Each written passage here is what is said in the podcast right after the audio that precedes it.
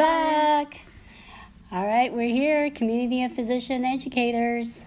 And today we're lucky to have, uh, this is a special edition of COPE, Community of Phys- Physician Educators, and we're uh, joined today by our Dean, Dr. Stuart Flynn. Woohoo! Yay! Hi, Dean. Good morning or good afternoon, whenever you're listening to this.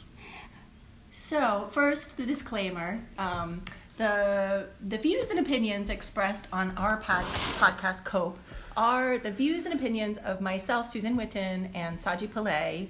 And I have to say um, that the dean is not included in this disclaimer. So we'll just have to say these are our own uh, views and opinions. They no way reflect the views and opinions of the TCU and UNT Health Science Center School of Medicine. But anything that Dr. Stuart Flynn says today um, is His the- own opinion. His, own opinion, but probably is also uh, uh, representative of TCU and UNT Health Science Center School of Medicine. There you go. I don't do disclaimers. All right, perfect. All right, Dean Flynn. So tell us a little bit about yourself. Very quickly, grew up in the Upper Peninsula of Michigan, so I'm a Michigander. Uh, love my state. Um, and have been on both coasts, been north, now I'm south, and um, have a uh, family with five children, which I'm pretty uh, proud about and pretty much enjoy. And um, I get to be the dean of this wonderful medical school. Nice. Five children. That's a busy household. That was pretty pretty busy. Very uh, very special wife. Yeah. Yeah. What was the age ranges? Were they like? It's uh, oh it's it's a substantive age range. It's 11 to 34, All right. and uh, so the two older I raised by myself for quite a while, and then this. Uh, Person dropped in from heaven and asked if uh, I wanted help raising two girls. And I said, "Please help me raise two girls." awesome. And then and then we have uh, we have three also. So it's pretty sweet. awesome. All right. Well, yeah. That's that's a that's a household. It is. Yeah. It's pretty fun. and they have a commonality, and that is when the five are together, um, dad is the focus of every mean girl joke they Oh. could possibly come forth. Oh, I know. for you. I know. So faculty, bring it on. You can't hurt Yeah. me any more than my kids do. So they gang up on you. Mm. That's what children do. Yeah. Hmm. So they're on mom's side. Well, mom doesn't have sides, so they just. Decide, I think probably because I dish it pretty hard. Okay. I get you- it back pretty hard. That's the real truth in all, All of right. this. So. All right. There's always a softie in the house. So Yes, Yes. she is the uh, stabilizer. There's no doubt. nice. Mhm. All right. Very good. So we know you moved from Arizona to, Oh, good accent. thank you, uh, to Texas. How has this been, this transition from Arizona to Texas? Um, well, the transition, you could be asking a lot of things, but I think uh, professionally, I came here and some of my colleagues because this was an absolute clean slate to build something brand, brand, brand new, which is almost impossible to find for medical schools. Um, so we learned a lot in Arizona. We did not have a clean slate when I arrived there. Uh, I was there for 10 years. So that part has been building on what we learned there. Um, and now we'll see as we launch this how well we've predicted things. So exciting Yes, to answer your question. yes. So how do you compare the heat? Well, the one beautiful thing of my wife and me is we are heat insane people. Oh yeah. And she, I'm heat and humidity. She's just heat. So, so Arizona fits her hot. a little better. But I just, I like today. It's gonna be hundred and high humidity, and I just couldn't be happier. Oh. I love it. Well, well. So it's our endeavor, our startup, our ambitious thing has started. So if you could give us one word to describe that first that first week of medical school when we when it was go time, what would that be? Um, one word. I would use the word epiphany. Mm. So, um, three and a half years of a lot of hard work, and we hit a beautiful epiphany um, when these young people arrived. What was the best part of it? I think the best part is just uh, you know being a in academics my whole career. To have a three year hiatus, not having students around, both Mhm. with the good and the bad. Mhm, mhm. Um, so I think having uh, this re-energization in young people who are bright and squeaky clean and excited, that, that's invigorating. So I think that's been pretty sweet. So, looking back at med school, what was the best part of med school for you then? Oh, that's a tough question. Um, best part. Um, Skipping class or no? No, no. I, I, so this will be this. Uh, actually, the best part. I mean, I, I enjoyed the preclinical because it was the competition of medical knowledge. But I, I really loved my um, surgery training and all of my sub-surgery training. So I mean, and that's just kind of genuine. Trust me, I could give you a list of things I didn't like, but Right. but I would offend a bunch of people. Mhm. But I really liked. We had a great team, uh, great attendings, and uh, it was for me. It was fun being in the OR. So, Yeah. but I've never been asked that question before. but that's the Yeah. answer, and I think that's that's I like it. So, what do you look forward to in our curriculum? It's pretty unique. It's uh, very integrative. So, what do you think will be like one of the best parts of this school? I think if you were to ask one of our graduates a lot of years later what you just asked me, I, I hope they would see that kind of collage of what we put together. But the reason I came here was to set up the LIC. And I think at the end of the day, and I'm not pandering to you guys, that's really, to me, this is just a phenomenal way to, to learn at the earliest point in time, um, kind of patient interactions, patient care, how, how a physician thinks, works, how an office thinks and works. And for most medical schools, you don't, you don't experience that because you're walking around a hospital with four classmates and an attending that changes every week who doesn't know your name by the end of the week. And um, this was an opportunity to do it differently, and I'd done my homework. I knew other countries do this and do it well. So I, I actually would love to hear a student, you know, a, a while I'd say, this longitudinal integrated training and having a, a cohort of patients that I followed. Where does that ever happen in medical school? Nice. So, that's a shout out to our preceptors. Oh my goodness, With- Woohoo. without question, and and very genuine. I, I would have, I, I would have been a very different uh, medical student if I'd been able to experience um, what our students are going to experience. I'm a I'm a pathologist, and I won't tell you how I got there. I love my profession, and I think it, I think it's very valuable to patient care.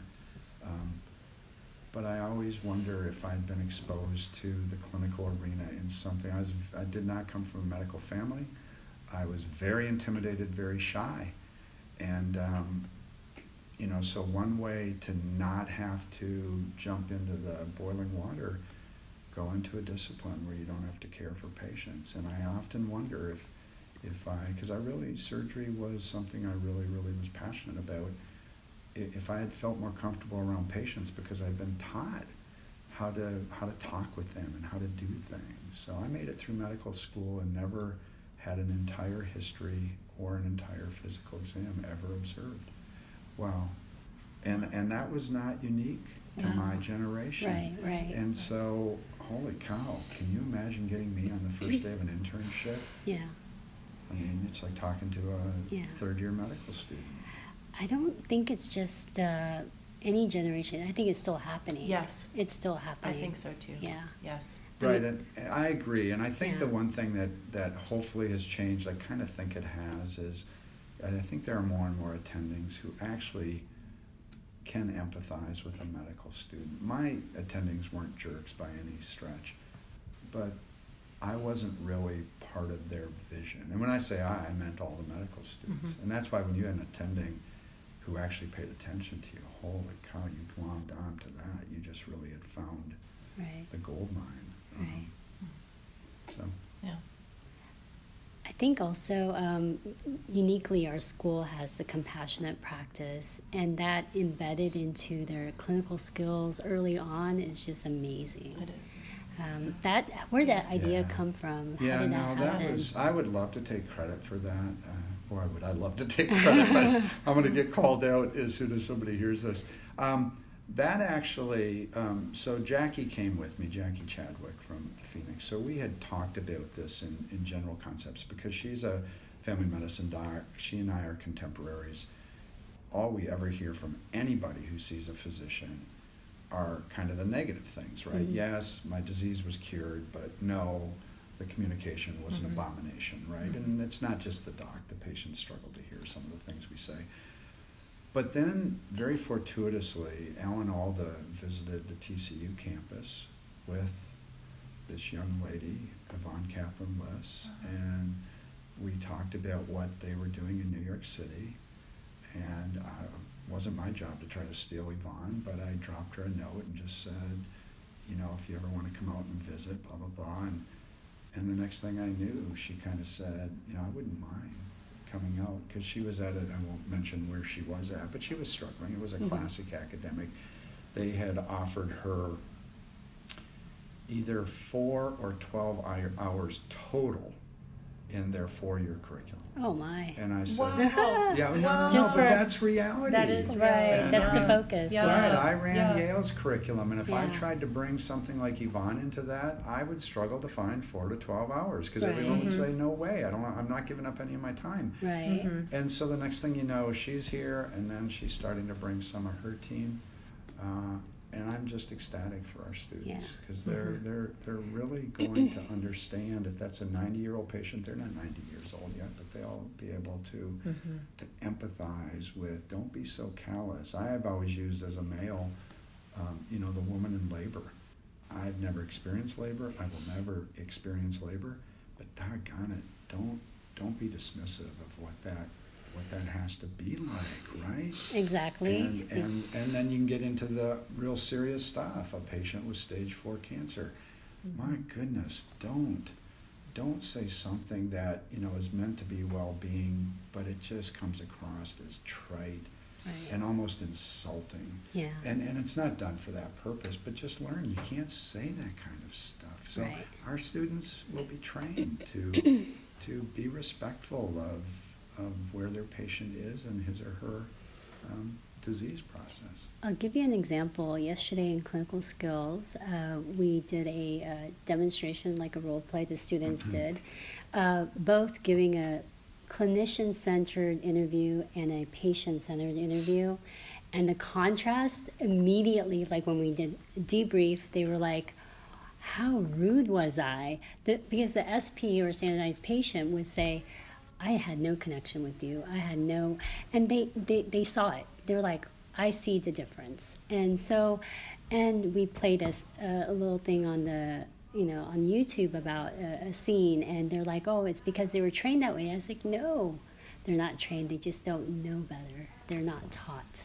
So, Right. Yes. yeah, so that Yes. self realization happens, you know, to these, Right, yeah, they're, right. they're getting you- it. Yeah. If Yeah. you think of their role models, not Yes. that they're bad, Yeah. but but their role models weren't trained to take. I mean, my one of my daughters is a pediatric oncologist, and Mm. and you know I've watched her. I mean, can you find many tougher situations to be in? And uh, and and they are well trained to do it, both overtly, but also there's there's a certain calling into that discipline where Yeah.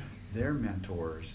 You're talking with a family of a two-year-old Yeah. with an acute Can't leukemia. Boy, oh boy, you have to be able to sit in their seat and, and communicate with them. So I'm really, really excited for our students in our school Yeah. to have this be uh, just a foundation for what our young people are, are, are going to learn. Mhm. Yeah, so we got real serious all of a sudden. Yes.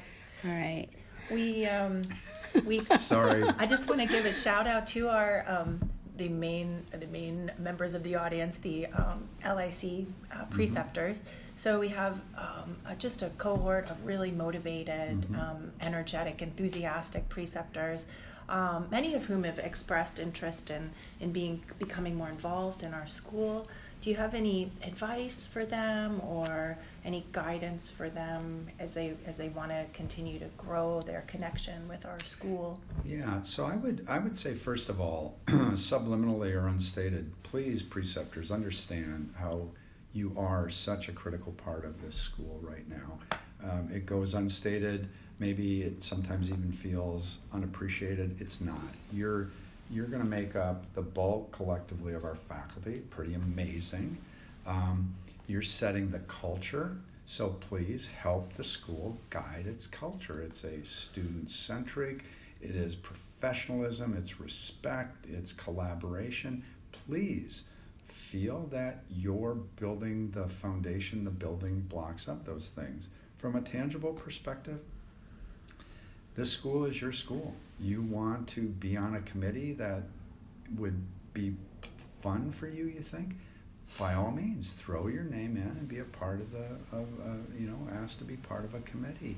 Um, I can tell you, having been at very, very old, as in over two century old medical schools, those committees go wanting for faculty. That's just not a priority for them. Um, so, and then lastly, I would say um, we want to be um, servant leaders in our community. So, where you see opportunities, um, I would recommend don't freelance. Come and get permission. We'll set this up, and everyone will ask for permission, myself included. But holy cow, if you want to do something with students or fellow faculty um, in our community under the rubric of this medical school, please just come and talk with us about it because this will this will make us something very very very special in Fort Worth and we'll have the time of our lives doing those kinds of things. So opportunities are yours, just ask. Very cool. Yes, cool. So, so another uh, question for our preceptors and us in general is uh, guidance and telling us what are our boundaries or restrictions in our interactions with our students. As much as we love them, how do we, you know, keep that, you know, safe distance? Yeah, that's uh, that's really a tough one, as you all know, because we can read about it in the newspaper almost on a daily basis or on a website. So I mean, I've had to alter my, not my thinking, but just anybody I'm around, how I behave, how I coach others to behave, how I coach my children to behave. So I would start with number one, common sense. And we all kind of hopefully have a lot of that. But I, I think there are a lot of things I would just be very careful um, and i.e., probably not do them, and they sound odd, and they sound prescriptive, and they sound heavy-handed. But I would I would really avoid um, doing things with students as as an adult in an adult student setting. Um, it's it's not that there's any malintent. It's not that it isn't a lot of fun and highly valuable it's the perception of others. And, and and once there's a perception you can't undo it. It may be grossly unfair. Right. Um, so unfortunately the advice is and i hate giving it but it's the reality. You know it's not don't ask can i um, should i not do something? Actually ask the question should i actually do this? Is the cost benefit? I don't know what the cost would be but if somebody else believes there was a cost. Um, yeah. It's yeah. daunting in this day and age. Right. And it's just the way it is. So, um, and it's not just a male centric. I think it's both genders. Mm-hmm. Um, but oh, and and if you're old enough and you've had a couple of these bubble up around you and they felt grossly unfair and grossly ill-informed, it kind of doesn't matter. And in right. fact, on a one-on-one, you're going to lose that every time. It's it's the adult is held responsible to the perception. So right. Yeah. I guess fair enough for them to say if they have a question, ask. Yeah. yes, thank you. Yeah. Yeah, and Yes. I, I would say right now we're all growing up Yeah. together, but um, you know, ask uh, the dean of students, Dr. Franks, and she will get very savvy at this. If she's doing her job well, this is spoken as a dean now. Um, and I'm being only facetious to a point, the first word out of her mouth is going to be no. Mm. and then she'll start to wonder if maybe the answer is yes. Got it. The answer doesn't start with yes and then back into, oh, maybe that's not such a good idea. Mm. That's just where we are, guys. Sure. I don't know how else to tell you. You all know that's where we are. You do not want to be on the receiving end Right. of, of a complaint. Um, if it's if it's if it's um, you know perception or made up, I'm just going to say it again. You're going to lose. Yeah. Yeah. So we just have to be um, Careful. very careful. Careful. Because Yeah. we're trying to build healthy professional relationships Right. our LIC. Exactly. And we'll get there. Right, and you're you're their mentors, and it's kind of fun. Um, you know, I've heard a lot of. Uh, I don't think dads are friends of their kids, but I've heard moms criticize for, wow, she thinks she's her daughter's best friend or whatever. You know, at the end of the day, you're a parent in that setting. Here, you're a mentor. These are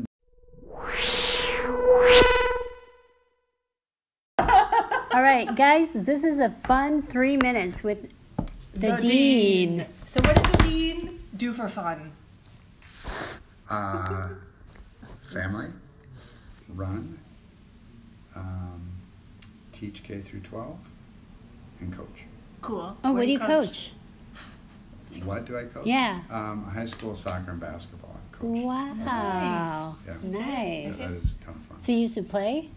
I, I never guess. played soccer, but I'm Yeah. licensed to coach college soccer. So, Ooh. Wow. and so we have med students who have played big time soccer. So I have a couple assistant coaches waiting in the wings. Ah. But I have to ask permission. Of course. Of course. Yes. Yeah, don't forget. Danica, can I coach? Did Yes, I take can two I students it? to be my assistant Yeah. coaches Oh, cool. for, Oh, for that's this so high cool. school? Um, so, do you have any DFW favorites? Any recommendations? You know, Like food? anything. Oh. My my favorite DFW is um, Vickery Boulevard. I just love Vickery Boulevard. I What? just get on it and I just because I can get from my house to here. Oh, the s- the street. Yeah. It's, just- Oh, it's I- a beautiful thing. Oh. oh. Yeah. Not the Chisholm Trail. Nope. No, No. no. It's Vickery. Why pay Yeah, when you can just but- but the skirt Chisholm- the Chisholm Trail? Well, not only I that, get you. I the- get you. The yes. Chisholm doesn't get me from here to there. I- So I, got And you. you're So- gonna drive 55. Can you believe a toll road in 55 miles It's an very- hour? it's That's very crazy. Restrictive. It's I very know, I restrictive. and There's know. so many police on I it. know. you can go. All We right. speed you on on Vickery. Uh, oh yeah.